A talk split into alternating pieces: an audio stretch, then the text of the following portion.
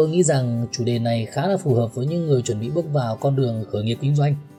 Vì chính cá nhân tôi cũng đã từng trải qua cái giai đoạn đó nên tôi rất là hiểu sự bồng bột, tiền không có và mắc rất nhiều sai lầm. Rồi ngày qua ngày, chính những cái điều đó giúp tôi có những thành tựu nhất định như bây giờ.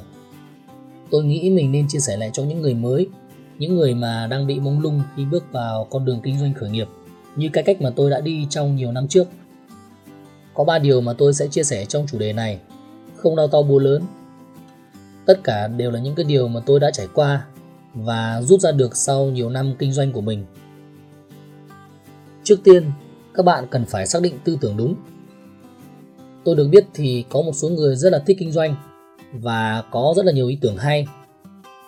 Phần lớn thì sau khi hình thành ý tưởng, họ sẽ dồn toàn bộ cái số tiền vốn của mình, thậm chí là có thể đi vay mượn thêm để khởi nghiệp với tâm lý là làm cho nó thật hoành tráng và phải tử tế ngay từ đầu.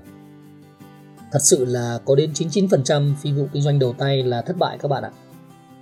Không phải là do ý tưởng không tốt, mà do các bạn chưa có kinh nghiệm về năng lực thực thi. Ý tưởng chỉ là một phần. Thật sự là nó có rất nhiều yếu tố mới có thể kinh doanh thành công.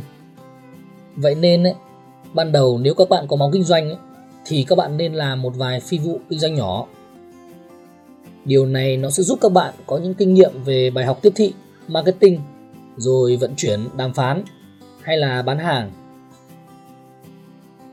Khoảng 10 năm trước khi tôi còn là sinh viên, tôi thường tập tành kinh doanh bằng cách là môi giới nhà trọ cho thuê. Rồi tôi cũng từng đi buôn điện thoại cũ. Sau đó tôi về mở lớp dạy vẽ. Trong quá trình làm thì nào là bị bùng tiền, rồi bị lừa mua phải hàng đểu có những lúc thì hợp đồng không rõ ràng. Rất là nhiều các bạn ạ. Khi đó có rất là nhiều kinh nghiệm được đúc kết lại trong quá trình làm kinh doanh nhỏ. Để sau đó khi đủ kinh nghiệm và bản lĩnh, tôi đã thành lập công ty vào năm thứ tư đại học.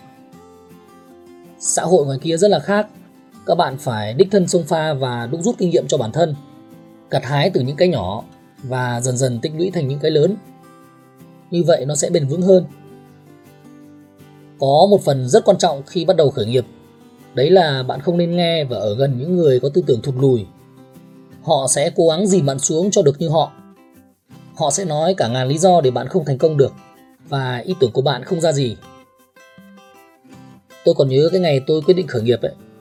Mẹ tôi có đưa tôi đi xem bói. Các bà mẹ thường hay thế các bạn ạ. Khi đến nơi thì thầy bói nhìn mặt tôi, thấy chắc trẻ quá, nên là bảo tôi đừng mở công ty kinh doanh rồi mở ra kiểu gì sau 3 tháng cũng sẽ phá sản. Lúc đó tôi rất là bực và bỏ về. Thế mà từ đó đến nay cũng rất nhiều năm rồi. Công việc kinh doanh cũng khá là tốt và không hề giống như bà thầy bói đã nói đâu các bạn ạ. Vậy nên tốt nhất là đừng nghe những lời tiêu cực làm giảm đi ý chí của mình. Các bạn hãy nên chỉ chơi với những người có ý chí, những anh chị đã từng khởi nghiệp thành công để học hỏi. Có rất là nhiều bài học không cần phải trả giá mà vẫn học được từ những người đi trước các bạn cũng nên đọc nhiều sách về kinh doanh. Cá nhân tôi rất là thích đọc sách và thói quen đó duy trì đã rất nhiều năm nay. Đọc sách đem lại rất nhiều kiến thức bổ ích hơn mấy cái tin tức giải trí vô bổ các bạn ạ. Thứ hai, đấy là quản lý tiền. Tôi biết có rất là nhiều người lầm tưởng khởi nghiệp là phải cần rất nhiều tiền. Đúng là tiền rất quan trọng, nhưng thực tế thì nó sẽ không quan trọng bằng khả năng xoay tiền của bạn. Các bạn càng làm càng phát triển lại càng thấy thiếu Vậy nên dù thế nào bạn cũng chẳng bao giờ đủ tiền để làm doanh nghiệp đầu tay đâu. Vì vậy các bạn phải tập thói quen xoay sở tiền sao cho hợp lý. Làm sao để những quyết định mua sắm hay đầu tư của mình phải thật cẩn thận và chính xác nhất. Thường thì các doanh nghiệp hay chết vì hết tiền. Do đó khi bắt đầu làm ấy, bạn cần phải tìm mọi cách để tiết kiệm tiền và đầu tư vào doanh nghiệp. Thường thì những cái chi phí nó sẽ đội lên gấp nhiều lần so với những cái bản kế hoạch của bạn vì vậy các bạn phải chi ly và tính toán thật kỹ. Tiết kiệm được trong cái công đoạn nào thì nên tiết kiệm, đừng lãng phí. Tôi lấy ví dụ như là các bạn có thể mua sắm đồ cũ, thuê một cái văn phòng nhỏ thôi. Web có thể tự đi nhờ thiết kế. Rất là nhiều cái chúng ta có thể tận dụng được các bạn ạ. Và cuối cùng là về con người. Theo quan điểm của tôi thì con người gần như là yếu tố quan trọng nhất nếu bạn muốn đi đường dài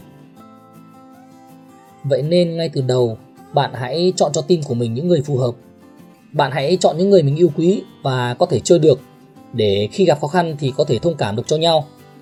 Chỉ có những người như thế mới đủ tâm huyết và cùng nhau vượt qua những giai đoạn khủng hoảng. Tôi còn nhớ những ngày đầu khởi nghiệp, tôi đã rủ người bạn của tôi làm cùng. Lúc đó thì bạn của tôi đã có công việc ổn định.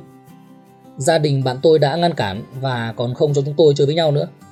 Cũng rất là may chúng tôi đều quyết tâm và phải đến khi công việc kinh doanh tốt rồi thì mọi người mới cảm thấy quyết định của chúng tôi là đúng.